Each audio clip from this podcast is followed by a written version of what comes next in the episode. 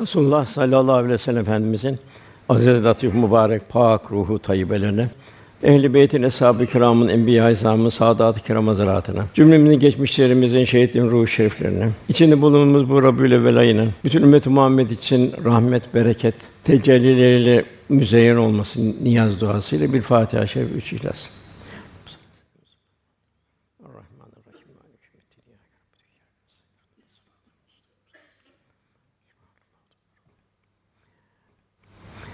Muhterem kardeşlerimiz, Resulullah Efendimize ümmet olmanın sevinç ve ve huzurunu gönülden duyabilmek en büyük bir nimeti. Bu dünya hayatı bir kulluk imtihanı. Liyabudun liyarufun buyuruluyor. Allah'ı kalpte tanıyabilmek. Cenab-ı Hakk'a bir kul olabilmek. Bu cihan bir dershane olarak hazırlandı, bir ahiret dershanesi. Bu dershanenin de dersi Cenab-ı Hakk'ın kul olabilmek ve Cenab-ı Hakk'ı kalpte tanıyabilmek. Yani zihindeki bilgilerin kalple bir ahenk teşkil etmesi, kalpte hazmedilmesi. Şunu unutmamak lazım ki bugün Resulullah Efendimiz yakından tanıyabilirsek, yani amellerimiz de yakından tanıyabiliriz. O da bizi mahşerde tanır. Havz kenarında bizi kabul eder. Gönlümüz onu görecek kıvamda olursa o da bize nazar eder. Onu duyar, dinlersek, emri ilahiyle taatte olursak o da bizi ihsanlarıyla abad eder, şefaatine nail eyler. Cenab-ı Hakk'ın insandaki bir mucizesi yerler ve onun gibi muhteşem bir ahlak abidesine şahit olmadı. Cenab-ı Hak ona Habibim buyuruyor. Cenab-ı Hak buyuruyor, Allah'ın size olan nimetlerini saymak sayamazsınız. En büyük nimet iman nimeti. Ebedi hayatımız bu imanla kaim. Sayamazsın buyuruyor. Cenab-ı Hak bize Kur'an-ı Kerim'le Resulullah Efendimiz de kainattaki zerreden küreye ne varsa hepsinin bir kevni ayetler olarak bir ikaz halinde bize. Cenab-ı Hak Sümmeles öne yevmizin anin naim o gün verdiğimiz nimetlerden sorulacaksın buyuruyor. İnsan kendisine ihsan eden bütün nimetlerden hesaba çekilecek. Kimlere kadar? Peygamberlere kadar. Peygamberler de tebliğden. Cenab-ı Hak ayette biz peygamber gönderdiğimiz toplumları da gönderdiğimiz peygamberleri de hesaba çekeceğiz buyuruyor. Tabii çok ibretli. İnsanlar Adem Aleyhisselam'a gidecekler. Adem Aleyhisselam İbrahim Aleyhisselam'a hava edecek. Ben kendi derdimle. İbrahim Aleyhisselam Musa Aleyhisselam, Musa ile İsa Aleyhisselam'a en son Resulullah Efendimiz gelecekler. Resulullah Efendimiz bir hamdla, değişik bir hamd şekilde Cenab-ı Hakk'ın o anda ilham edecek. O şekilde secdeye kapına dua edecek. Cenab-ı Hak'tan bir şefaat izni alacak. Rabbimin büyük bir lütfu. İlk ayet İkra bismi rabbikellezi halak başlıyor. Yaratan Rabbinin adıyla oku. Bütün zerreden küreye, yerden semaya kadar kitap yazılsa Cenab-ı Hakk'ın şu kainattaki ilahi hikmetler, ilahi sırlar, kevni ayetler, kudret akışları, ilahi azamet tecellileri yazmakta bitmez. Bu ne okur? Kalp okur bunu. İlk okunacak en mühim ikra bismi rabb ikra bismi rabbikellezi halak Resulullah Efendimiz okuyabilmek. İşte onu okumak ki o zamanki cahiliye insanım, hatta yarı vahşi insan diyelim, nasıl bir dünyada eşi benzeri olmayan bir faziletler medeniyete inşa etti. Hatta İmam Karafi vardır. İslam hukukunun metodolojisinin meşhur simalarından. O diyor ki Resulullah'ın hiçbir mucize olmasaydı. O nasıl o cahile insanlar, kız çocuğun diri diri göme vesaire bütün menfi hallerle bulunan o kavimdeki insanlar nasıl zirve insanlar oldu ahlakta, fazilette. Onun en büyük mucizesi o. Bizler için de geçerli o. Muaz radıyallahu anh efendimiz Yemen'e gönderdi. Muaz dedi, Yemen'de tebliğ edeceksin, irşad edeceksin dedi. Fakat döndüğün zaman Yemen'den dedi, tahmin edelim ki ben vefat etmiş olacağım dedi. Umulur ki dedi, şurada kabrim olacak dedi. Kabrimi ziyaret edersin dedi. Muaz ağlamaya başladı. Ağlama Muaz dedi. Ağlama dedi. Bana en yakınlar hangi zaman, hangi mekanda olurlar olsun müttakilerdir, takva sahipleridir buyurdu. Yeni bir gün efendimiz Yemen tarafına şöyle döndü. Ben buradan gelen nefesi rahmani duyuyorum buyurdu. Allah bize de takva hayatı nasip etsin. müttaki olmayı nasip etsin ki bizden de bir nefesi rahmani efendimize bir katre ulaşsın inşallah. Velhâsıl ikra bismi rabbikellezî halak ilk ayet inen ilk ayet Rabbine adıyla oku en mühim Resulullah Efendimizi okuyabilmek, onu ahlakıyla ahlaklanmak, o şekilde Cenab-ı Hakk'ın mümtaz bir kulu olabilmek. İnsanın başından zor günler geçecek. Dünyadakiler belki hiç kalır. Ölüm anı olacak. Kabir hayatı olacak. Diriliş olacak. Kıyamet zorlukları olacak. Fakat Cenab-ı Hak o kendisiyle dost olanlar için, müttakiler için onlar o gün korkmayacaklardır, üzülmeyeceklerdir buyuruyor. Cenab-ı dost olanlar.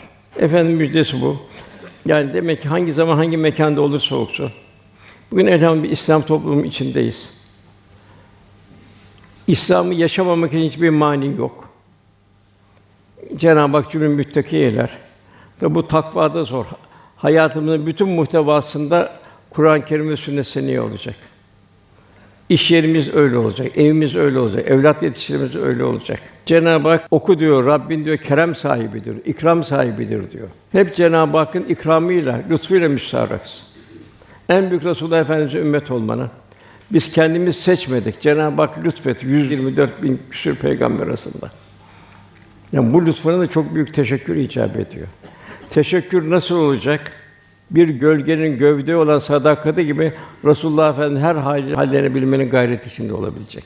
Cenab-ı Hak yine Ali İmran 164. ayette "Lakat mennallahu alel müminin" buyuruyor. Allah müminlere büyük bir lütufta bulunmuştur. Yine içinde bulunduğumuz bu Rabiül Evvel ayına gelelim. Efendimizin amcası Ebu Leheb vardı. Bu Tebbet Yeda suresinin indi. Kafir, Allah ve Resulullah düşmanı. Efendim amcası. Bu Ebu Leheb Süveybe geliyor cariyesi. Bugün diyor yeğenim meydana geldi diyor. Muhammed meydana geldi diyor. O da sırf akraba asabiyetiyle seviniyor. O zaman akrabanın çoğalması bir gurur kibir meselesiydi onlar için. Cahiliye insanı için. Sevini Süveybe diyor, hadi sen hürsün diyor. Abbas radıyallahu kardeşi Ebu Leheb'i ölümünden bir sene sonra görüyor, rüyada görüyor. Çok kötü bir halde görüyor, feci bir halde görüyor. Sana nasıl muamele ediliyor Ebu Leheb dedi. Ebu Leheb dedi, çok kötü bir durumdayım, bir azabın içindeyim dedi. Yalnız dedi Muhammed'in doğduğuna sevinerek Süveybi'yi azat ettiğim için pazartesi günleri azabım hafifletiliyor. O gün baş parmağımla işaret parmağı arasında şu küçük deliden çıkan su ile serinlemekteyim cevabını verdi. Kıraat alimi, hadis alimi meşhur İbn Cezeri bu kısada hareketle diyor ki Kur'an'da zemmi olunan, Kur'an'da lanetlenen, elleri kurusun delinen için bir ayet indi Ebu Leheb için. Cehennemde azap gören Ebu Leheb gibi bir kâfire Peygamber Efendimizin doğduğu gece sırf akraba asabiyetiyle seviniyor. Ona böyle bir lütuf ikram ediliyor. Demek ki bir mümin de Allah'tan nail olacağım mükafat düşünerek Rabbim geniş ihsanların naim cennetlerine kavuşmuş olacak ihya ederse. Yine bu rivayete İmam Kastalani Hazretleri diyor ki ehli İslam müminler diyor. Allah Resulü'nün doğduğu bu Rabiül ayını eğer ihya ederlerse, ziyafetler verip cömertlik gösterirlerse, nasıl dünya bir işte bile bir anne oğlu askerden gelir ziyafetler verir. Ya bir şey muvaffak ziyafetler gelir. Bugün de Resulullah Efendimizin sevinciyle, onun ümmet olma sevinciyle ziyafetler verirse, o cömertlik gösterirse, muhtaçlara yardımlarda bulunursa, sevinç ishal ederek hayırları arttırırsa, mevlidler okunur, Efendimizin sünnesi itina gösterirse bu aydan çok istifade eder buyuruyor. Yine İmam Kastalani diyor ki böyle yapanlar o yıl belalardan kurtuldu ve ne dilekli var yerine getirdi tecrübe edilmiştir. Velhasıl bu bir lütuf ayındayız. Cenab-ı lütuf ayını ihya etmeyi cümlemize nasip eylesin. Ve bilhassa bol bol Kur'an-ı Kerim okumak, irşad bekleneni irşad etmek. Bilhassa evlatlarımıza çok itina göstermek. Yani Allah Resulü ümmet olma sevincini yaşayalım. Bu nimetin şükrünü eda edebilme gayrinde olalım inşallah. Yine buyuruluyor Efendimize ümmet olmanın sevinci. Ya ne kadar seviniyor bunun bir delili var mı nedir? Bütün dünyayı çile ve sıkıntılar unuttuğumuz derecede demek ki bu bir gösterge oluyor efendimizi sevmemiz. Hatta bir misal veriliyor. Trilyonla bulunan bir kimse yolda giderken beş kuruş düşürse dönüp bakar mı ona trilyonların yanında? İşte ahiret hayatı. Efendim beraber bir trilyonlar dünyevi hayat onun yanında bir beş kuruş bile değil. Yani başımıza bir ufak tefek bir sıkıntı geldiği zaman Allah kulu Resulullah Efendimize ümmet olmanın bizim için en büyük muhteşem zenginlik, en büyük saadet, bahtiyarlık olduğunu düşünüp sabredelim ki çileler bizim için son derece bir hafif gelsin buyuruluyor. Eshab-ı kiramın içinde fakirler vardı, zenginler vardı, hastalar vardı, dertler vardı, mahrumlar vardı, kimsizler vardı, esirler vardı. Fakat hepsi Resulullah Efendimiz etrafında pervane olmanın huzur içindelerdi. Efendim gelen ruhaniyetle bir huzur hali yaşıyorlardı. Mesela bir misal verim. Uhud'da Ensar'dan Süveybe Hatun Uhud harbinde beş yakını kaybetti, şehit oldu. İki oğlu, babası, kocası, karı şehit oldu. Fakat bunu hiç aldırış etmeli. Allah Resulü sağ mı ondan haber verin dedi. Sağ dedi, yok gösterin olmaz dedi. Gösterdiler. Efendimiz eteğini öptü. Ya Resulullah dedi, eğer seni kaybetmiş olsaydık dünyada beni hiçbir şey teselli edemezdi buyuruyor. Bunun gibi binlerce misal asıl saadette. Yani efendimizle efendim fani olabilmek. Mesela bir Afra Hatun vardı. O üç oğlu vardı. Bedir'de iki şehit oldu. Keşke dedi, üçüncü oğlum da dedi, bu şehit olsaydı dedi, ben de şehit anası olarak kalksaydım dedi. Hep Allah'a muhabbet, Resulullah'a muhabbet, bütün muhabbetleri geçti. Bütün dünyayı muhabbete bir çakıl taşı gibi kaldı. Yani eshab-ı kiram Resulullah beraber olmanın manevi lezzeti içinde yaşadı. Bütün gayede esas hayatın ahiret hayatı. Gaye neydi bu dünyada ahiret yaşama? Efendimizle ahirete beraber olabilmek. Bu sebeple efendimizden gelen en büyük müjde onlar için el meru men ehabbe ki sevdiğiyle beraberdir. Evlatlarımızla ahirete beraber olmak istiyorsak emek vermek icap ediyor. Cenab-ı Hak Meryem validemizi bildiriyor. Bunun annesi Hanne Hatun'du. Bu Hanne Hatun'un derdi hamileyken evladını Allah yolunda yetiştirmekti. Beyt-i Makdis'i adada. O zaman erkek çocuğu adanırdı. Fakat bu kızı ya Rabbi dedi, benim yavrum olduğu zaman onu Beyt-i Makdis'e ben adıyorum dedi. Fakat kız çıktı. Meryem validemizi adadı. Ona da Zekeriya aleyhisselam vekalet etti ona. Hatta öyle bir salih olarak yetişiyordu ki Zekeriya gelip gittiğim zaman diyor, orada meyveler görüyordum diyor. Yazın kış meyveleri, kışın yaz meyveleri. Meryem bu nereden diyordum? Allah'tandır diyordu. Velhâsıl evlatlarımızı ise böyle ne kadar bir Allah yolunda yetişebilirsek, bu Hanne Hatun gibi evladın derdinde olursak, evladımıza dünyada da rahmet olur, ahirette de rahmet olur. Anne babanın sanatı evlatlarıdır. Mühim evladın derdinde olmalıdır bir anne baba. En merhametli ebeveyn anne baba evladının ahiret derdine düşen anne babadır. İşte bu daima Hazreti Meryem'in annesinin bu evlat hassasiyetine düşünmek icap eder. Lokman Aleyhisselam'ın evladına nasihatleri de Kur'an-ı Kerim'de bu mimaldir Lokman suresinde. Ömer bin Abdülaziz'e soruyor evlatlar ne bıraktın? Mal vardı, mülk vardı vesaire. O da Araf suresinde 196. ayet. İsa suresinin 5. ayetleri okuyor. Evladım benim yolumdaysa diyor. Allah benim evladımı Allah'ın vasiyeti halindedir diyor. Yok diyor benim yolumda değilse diyor. Yine diyor ayeti kerimede onu verecek zaten bir şey yok diyor. Ahmet bin Hanbel diyor ben diyor 9 yaşındaydım diyor. Annem beni hafız yaptı diyor. Sabahları diyor Bağdat çok soğuk olurdu diyor. Bana sıcak su ısıtırdı, bana abdest aldırırdı. Beni ta caminin kapısına kadar götürürdü.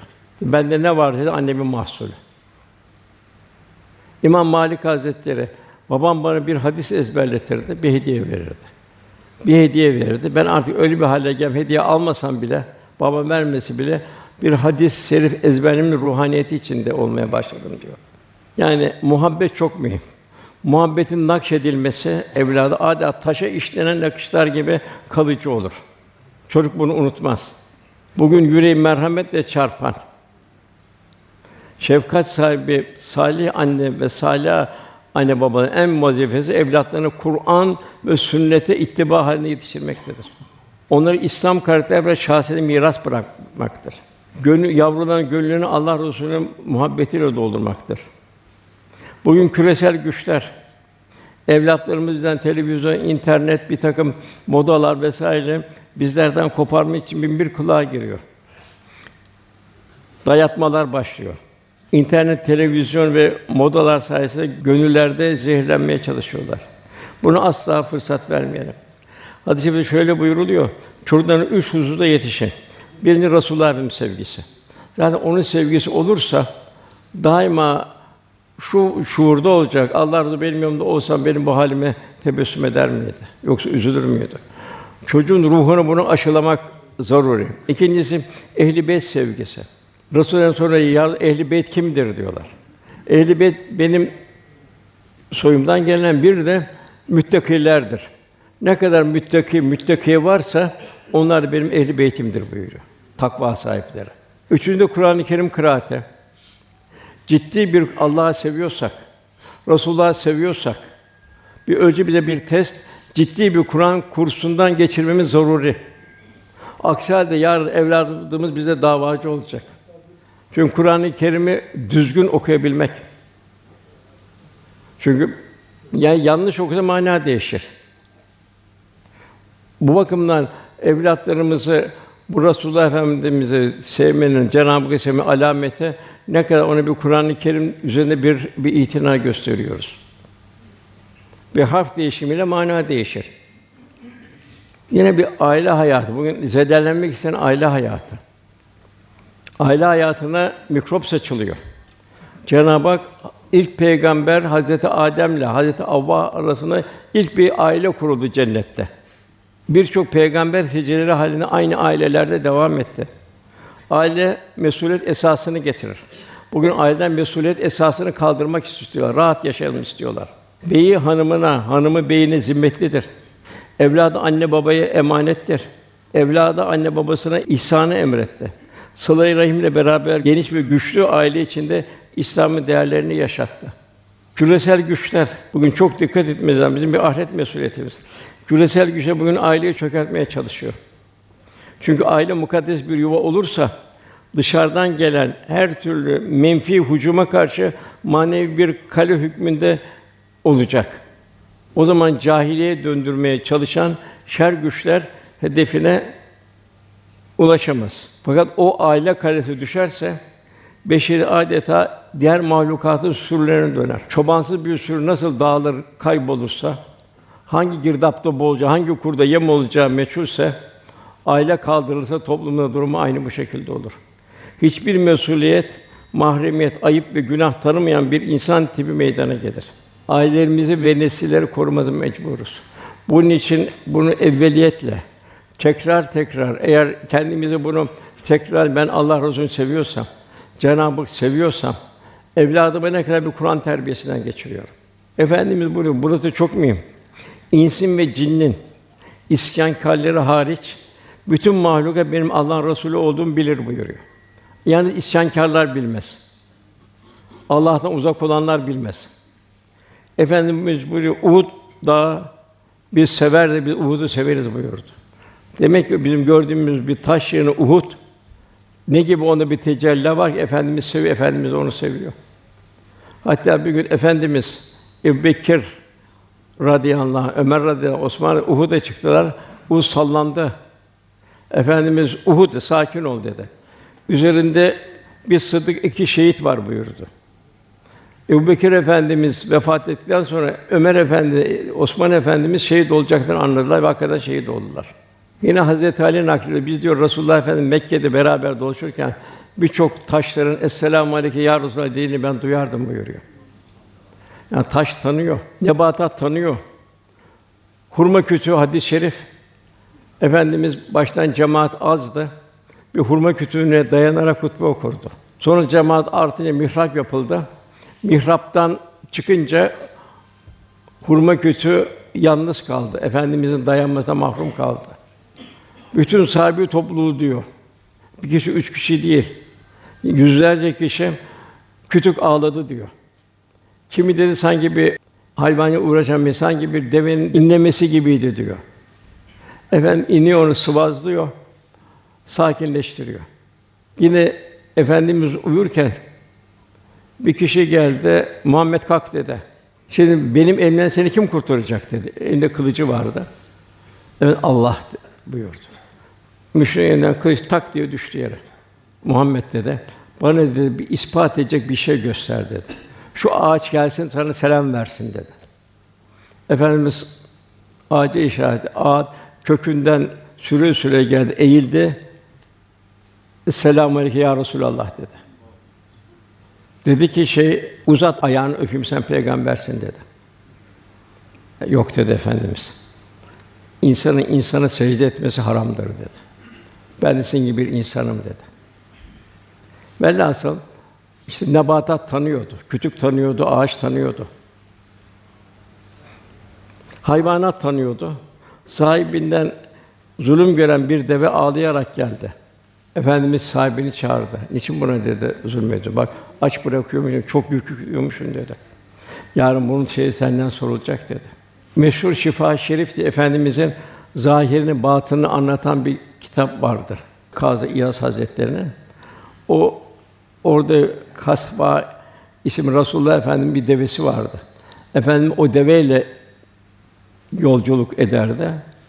Resulullah vefatıyla diyor eserde deve diyor yemez içmez oldu diyor. Çöllere düştü ve o şekilde açlıktan öldü diyor. Hasretinde diyor. Velhâsıl Cenab-ı Hak ve ma erselnâke illa rahmeten âlemin. Bütün alemlere rahmet, insana rahmet, hayvanata rahmet, cemadata rahmet. Bir mümin de rahmet insan olması arzu ediliyor. Bunun hayatımızın her safhada sünnet seneye ittiba çok mühim. Yine Abdullah bin Deylemi Hazretleri sünnet aşk ile bağlılığın emniyetini şöyle ifade eder. Bu ibadette, muamelatta, muaşerette, edepte, ahlakta her şeyde. Bana ulaştığına göre dinin yok olup gitmesinin başlangıcı sünnetin terk edilmesi olacaktır. Hallatın lif lif çözülüp nihayet kopması gibi dinde sünnetlerin bir terk edilmesiyle ortadan kalkar buyuruyor. Eğer efendimizi seviyorsak hayatımızın her safhasında sünnete dikkat etmemiz lazım. Efendim bizim iş yerimize gelse tebessüm eder mi? Evimize gelse tebessüm eder mi? Evlatlarımızın haline göre tebessüm eder mi? Yine Cenab-ı Hak buyuruyor. Efendimiz üsve-i hasen örnek. Mucize efendimiz. Efendimiz bütün karakterleri bir örnektir. Zengine, fakire, garibe, yalnıza, kimsesize, mazluma, aça, toka hepsi örnektir. Onun için bir kimse dese ki benim başımdan şu hadise geçti. Bunun misali yok mu diye aslı saatte onun bir misali vardır ve kurtulma çaresi de vardır. Velhasıl bir müminin eğer gönlünde efendim güzel ahlakından hissedarlık varsa, bir mümin efendimin güzel ahlakından hissedarlık varsa gönlünde şuna dikkat et mesela bende var mı yok mu? Gönlü ilahi muhabbette seviye kat eder. Dünya ahiret geldi mi daima ahiret tercih eder. Merhamet ve şefkati artar. Hizmet için, gayret içinde olur. O hizmet için sahabe ta Çin'e gitti, Semerkant'a gitti, dünyanın öbür tarafına gitti, yamyalın içine girdi onu hidayete getirmek için. Diğer ben tevazu ve nezaketi asla elden bırakmaz. Cömert ve ihsan sahibi olur. Hak ve adaletten ayrılmaz, ise en yakın olsun. Saygı ve hürmette kusur etmez. Kanaat ehli olur. Kanaatle zenginleşir. Kanaatle huzur bulur. El emin sadık olur. Karakter ve şahs sahibi olur. Efendimize ta cahiliye devrinden beri bazen Muhammed geldi demezlerdi. El emin geldi, es sadık geldi. İçimde en doğru insan geldi derlerdi. Daima hüznü zan besler. Çünkü vela tecessusu buyuruyor Cenab-ı Hak. Tecessüste bulunmayın buyuruyor. Yaptığı her işi ihlas ile yapar. Sabrı elden bırakmaz çünkü sabır daima insan daima bir imtihan halindedir. Ve tevasab bil hak ve tevasab bis sabr ve tevasab bis sabr ve tevasab bil merhame buyuruluyor. Edep en mühim edep ve haya üzerine yaşa. Konuşmasında edep olacak. Ağzından yanlış bir kelime çıkmayacak. Hele bir galiz bir söz hiç çıkmayacak. Bir nezaketli konuşacak. Cenab-ı Hak kavlen meysura, kavlen leyina. Cenab-ı Hak nasıl konuşacağımızı bize Kur'an-ı Kerim telkin ediyor. Resulullah'ın konuşması bizim için en güzel misal. E, müminin konuşması öyle olacak. Kaba saba bir mümin konuşması istenmiyor. Onun Cenab-ı Hak ne buyuruyor? En bet ses diyor, merkeplerin sesidir diyor. Diğer taraftan Efendimizle beraberliği temin ettiğimiz nispette enayetten kurtuluruz. Benlikten kurtuluruz. Resul hiç ben yok. Daima sen ya Rabbi, sen ya Rabbi. Bir kul da ben yaptım, ben ettim, ben yok o. O bir gurur alameti, kibir alameti. Cenab-ı Hak kul daima hamd, elhamdülillah ya Rabbi diyecek. Şükür ya Rabbi diyecek. Kimseye hazırlık etmez. Bir karıncaya bile haksızlık etmez. Bistami Hazretleri ağaç altında bir yemek yediler. Devam ettiler. Torba bir karınca gördü. Ben bunu vatan cüda ettim bu hayvanı dedi. Bana bu canı veren Allah, bu karıncaya da veren Allah döndü, yemek yedi ağacın altına o karıncayı bıraktı. Bu nedir? Halik'in nazarıyla mahlukata bakış. Kin ve intikam beslemez. Affedecek ki Allah'ın affına mazhar olacak. Ne buyuruyor Cenab-ı Hak? Allah'ın size affetmesini istemez misiniz biliyor. İstiyorsak biz de affedeceğiz. Hiçbir Müslümanla aramızda bir burudet olmayacak. Allah için affedeceğiz ki Allah da bizi affetsin. Hırs, tamah, fitne, gurur, kibir, yalan, cimrilik bir mümin lügatında bulunmayacak. Gıybet bulunmayacak. Kul hakkı kıyamete kalıyor. Sevaplarını alacak gıybet ettiği kimse. Tecessüste bulunmayacak, hata aramayacak. Bardağın boş tarafı değil, bardağın dolu tarafını görecek. Merhamet ve şefkat yoksulluğundan kendisini koruyacak. Bütün kötü vasıflardan temizlenecek. Cenab-ı Hakk'ın cemali sıfatları o kalpte tecelli edecek. O şekilde Cenab-ı Hak bir yakınlık meydana gelecek. Yakınlık meydana geldi muhabbet artacak. Muhabbet artı o kalpte hikmetler tecelli edecek. İşte Yunus'u Yunus'u yapan, Mevlana Mevlana'yı yapan, Allah dostunu Allah dostu yapan budur. Velhasıl Resul'le beraber olmak, yani ona sadakat itiba edebilmek, bir gölgenin bedeni olan sadakati gibi aynı. İşte eshab-ı kiram bu şekildeydi. Öyle bir lezzet geldi ki bütün dünya lezzetleri kenarda kaldı. Onun için tek şey ben dedi acaba Allah'la kıyamette beraber olabilecek miyim dedi. Bu endişe başladı. Yani hayatta aldığımız her karar, alacağımız her mühim adımı önce Allah ve Resulü acaba bundan memnun olur mu diye o endişeye taşımamız icap ediyor. Zira bizim için en büyük gönül servetimiz. Allah'ı tanımamış olsaydık her şeyin ne kıymeti vardı. Zira bu dünyadaki ömrümüz faniliğe mahkum. Ne kadar onu da bilmiyoruz. Yarın diyenler helak oldu. Kimsenin yarından haberi yok. Fakat Resulullah'ı tanıyıp onu canı gönül tabi olmanın gedi huzur ve saadet sonsuz. Zira Cenab-ı Hak inneke la hulukun azim en yüksek ahlak üzeresin. Hangi ahlak? Allah'ın ahlakı, Resulü'nün ahlakı Allah'ın ahlak. Allah'ın bizden istediği ahlak. Efendimiz buyuruyor. Çok merhamet, çok şey. Efendim hayatımız için hayırlıdır. Benimle konuşursunuz sağlığımda. İlahi ise ilahi emirleri Allah'ın hükmünü bildiririm. Vefatım da sizin hayırlıdır. Amelin bana arz edilir. Güzel bir amel gördüğümde Allah'a hamd ederim. Demek bizim güzel amellerimizi Cenab-ı Hak Resulullah Efendimize arz ediyor. Hamd ederim diyor. Ümmeti olmakla hamd çünkü Rauf ve çok merhametli, çok şefkatli. Kötü bir şey gördüğümde de senin için Allah'a istiğfar ederim buyuruyor. Yani böyle bir Cenab-ı Hak böyle bir peygamber ümmet kıldı bize. Bu kıyamet zor gün. Peygamberin bile hesaba çekileceği gün. Cenab-ı Araf 6. ayette elbette kendini peygamber gönderen toplumları da gönderdiğimiz peygamberleri de hesaba çekeceğiz. Peygamber tebliğden hesaba çekilecek. Onun efendim veda hutbesinde duymayan var mı, etmeyen var mı diye üç sefer sordu. O eli kaldı ya Rabbi şahit ol dedi. O kıyamet günü peygamberin zor günü. Hazreti Adem'e gidecekler. Adem Aleyhisselam ben kendi derdim var diye Nuh Aleyhisselam'ı gönderecek. Nuh Aleyhisselam İbrahim Aleyhisselam gönderecek. İbrahim ile Musa Aleyhisselam, Musa Aleyhisselam İsa Aleyhisselam gönderecek. İsa Aleyhisselam Resulullah Efendi götürecek. Evet engin rahmet oluyor arşın altına gelip secdeye kapanarak ümmeti için insanlık için orada dua edecek müminler için. Bir kısmı tabi Cenab-ı Hak kabul edecek, onu cennete nail Bir kısmı da mücrim, efendim ümmete, onlar da cehennemde yanacaklar. Fakat cehennemden de yine Resulullah Efendimiz şefaatiyle çıkacaklar. Cenab-ı Hak ne kadar rauf ve rahim. Yine Cenab-ı Hak Peygamber Efendimiz ne kadar çok seviyor. Bir Kadir Gecesi hiçbir peygamberde yok. Bir aydan daha hayırlı. 80 küsur sene bir gece. Miraca yalnız Efendimiz çıktı. Bunun Efendimizin Cenab-ı Hak indindeki yerini düşünelim. Cenab-ı Hak buyuruyor Nisa Suresi 80. ayette men yudir Rasûle fakat et Allah Allah Resulüne itaat Allah'a itaattir. Demek ki her halimizi Resulullah Efendimiz'e mizan etme durumundayız. Yine efendim farik vasıflarından efendimiz seferi önden yürürdü, bir cesaret verirdi. Dönüşü arkadan yürüdü. Kimler muhtaç? Teselli muhtaç, ona teselli ederdi. Efendimiz bir gün buyur ne kadar bir merhamet. Miras terekeye aittir buyurdu. Fakat borçlu varsa, yetim varsa bana aittir. Onların telafi etmek, onları ihsan etmek bana aittir buyurdu. Bir hizmetteydi. Bu Ravza yapıdan taş taşıyordu. Sahabe ya biz taşırız ya Resulallah siz zahmet mi deyince yok ben de Allah'ın rahmetine muhtacım buyurdu. Mümin de boş kalmasını istemez de Sorar da bugün bir yetim başı okşadınız mı? Aç insan doyurdunuz mu? Bir hasta ziyaret bulundunuz mu? Bir cenazet yaşında bulundunuz mu? İrşad bekleyen bir kimseye irşad ettiniz mi?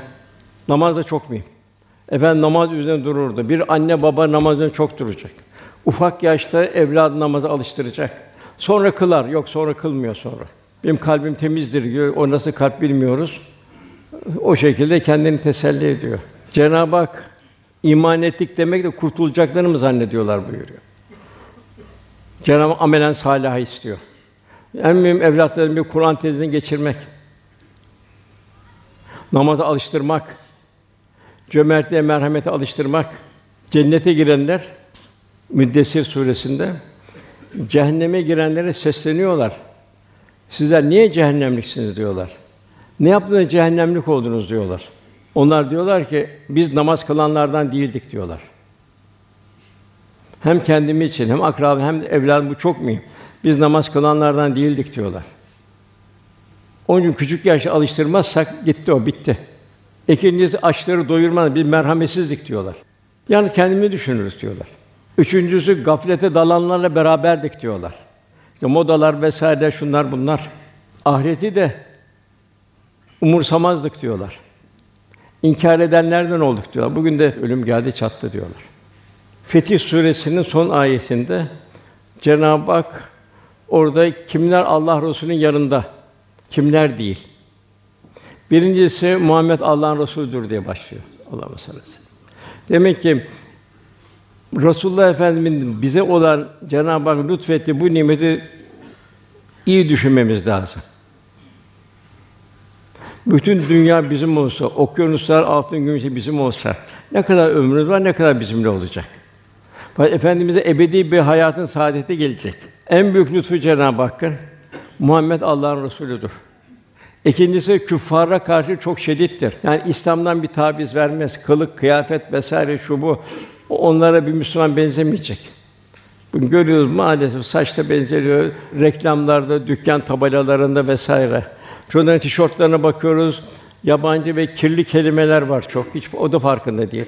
Hazreti Ömer radıyallahu anh orduyu Dağıstan'a gönderdi. Azerbaycan'ı görürken bakın sakın dedi onların giysileri gibi giymeyeceksiniz dedi. Şahsiyetini koruyacaksınız. Onların yedikleri yemekleri heves etmeyeceksiniz dedi. Cenab-ı ayette kim Kur'an ile Allah'a davet ederse, ameli salih işlerse, ben Müslümanlardanım deyip İslam kariyer, İslam şahsiyetine e, temsil ederse onun sözü en doğru sözdür buyuruyor. Yani birinci şart bu akide bu. Burada ne o iman kayar Allah onlara benzemekle. Efendimiz küffarın ateşiyle aydınlanmayın buyuruyor. Bu çok mühim. Fatih'in oğlu ikinci Beyazıt yeni baştan bir İstanbul'u imar ediyordu. O zaman bu İtalyan meşhur ressam Leonardo da Vinci mektup yazdı. Ben dedi camileri, yolları, mektep, mektep hepsini dedi şeyini ben çizeyim dedi.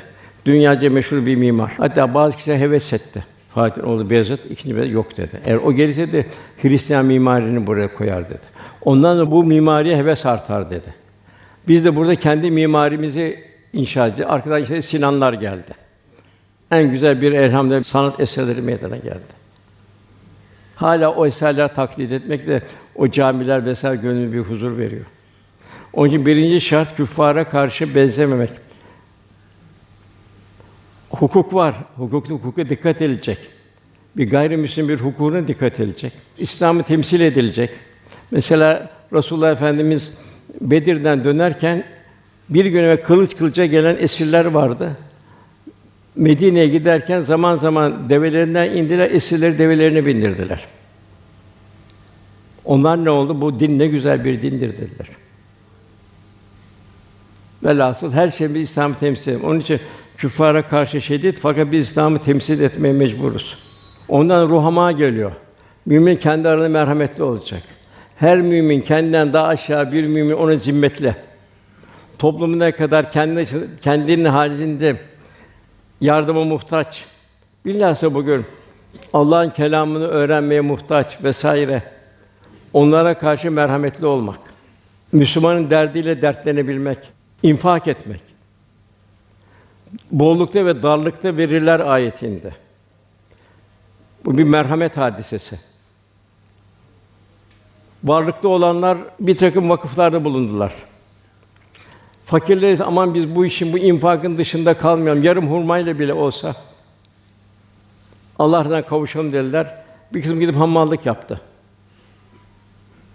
Bir kısmı dağlıkta odun kesti, Medine çarşısını sattı, Resulullah'ın önüne koydu.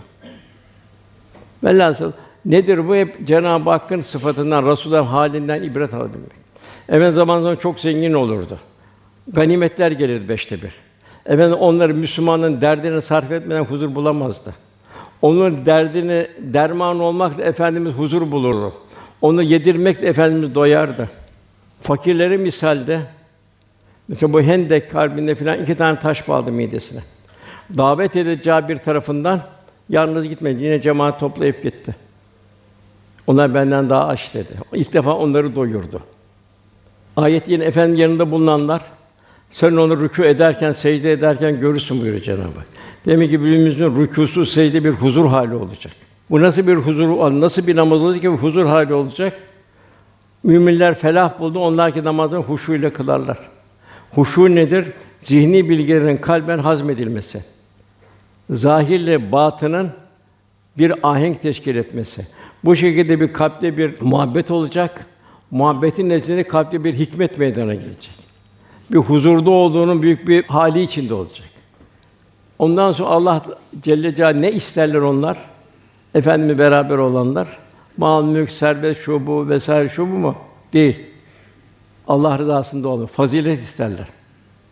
Fazilet neyse Allah Resulü'nün hayatı. Fazilet ve Allah rızasını isterler. Demek her mümin kendi halini kıyaslayacak. Benim halim Allah haline benziyor mu bu durumda? Aile hayatım, iş hayatım, evlat dizi vesaire vesaire. Ben Allah rızasında mıyım? Çünkü onlar fazilet ve Allah rızasını isterler. Ondan sonra böyle bir karaktere gelen bir müminde min eseri sucud onların secde alameti olur. Tevrat'taki misal böyle Kur'an gibi. İncil'deki misal de orada Cenab-ı bir teşbih bildiriyor. Bahçıvan bir tohumu eker, tohum filiz verir gövde olur, gövde kalınlaşır. Bu misal yani Müslümanların terakki etmesi.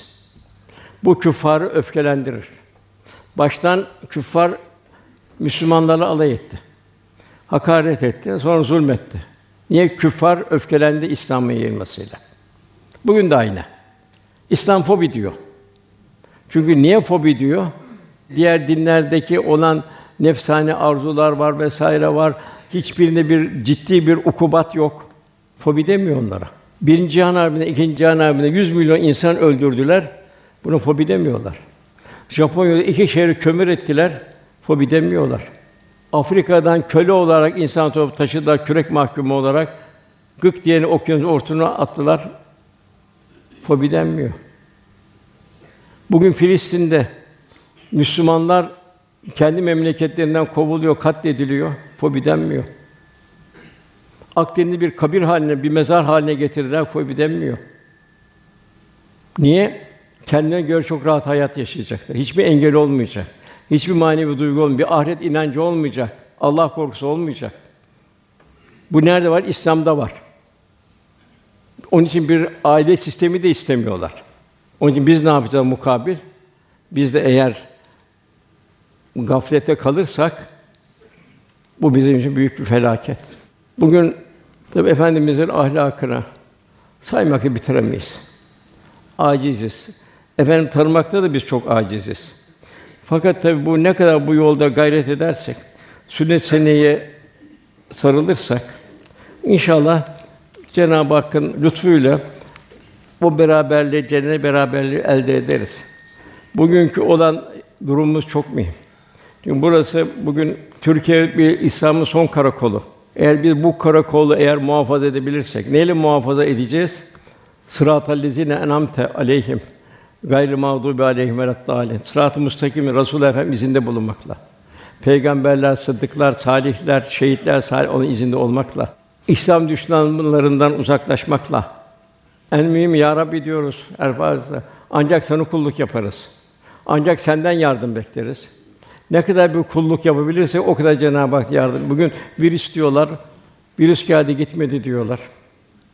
Zahiri sebebi bakıyorlar. Şu tedavi bu tedavi bitmedi diyorlar. Yangınlar oluyor dünyanın her tarafında. Yanardağ püskürüyor. Bir tarafta kıtlık oluyor. Bir tarafta enflasyon oluyor, hayat pahalı oluyor. Bunların zahirine bakılıyor. Batınında ne var? Demek İyyâke na'budu ve İyyâke nestaîn Allah'a kulluğumuzda bir takım problemler var. Öyle olduğu için ve İyyâke nestaîn Allah'ın yardımı ona göre geliyor.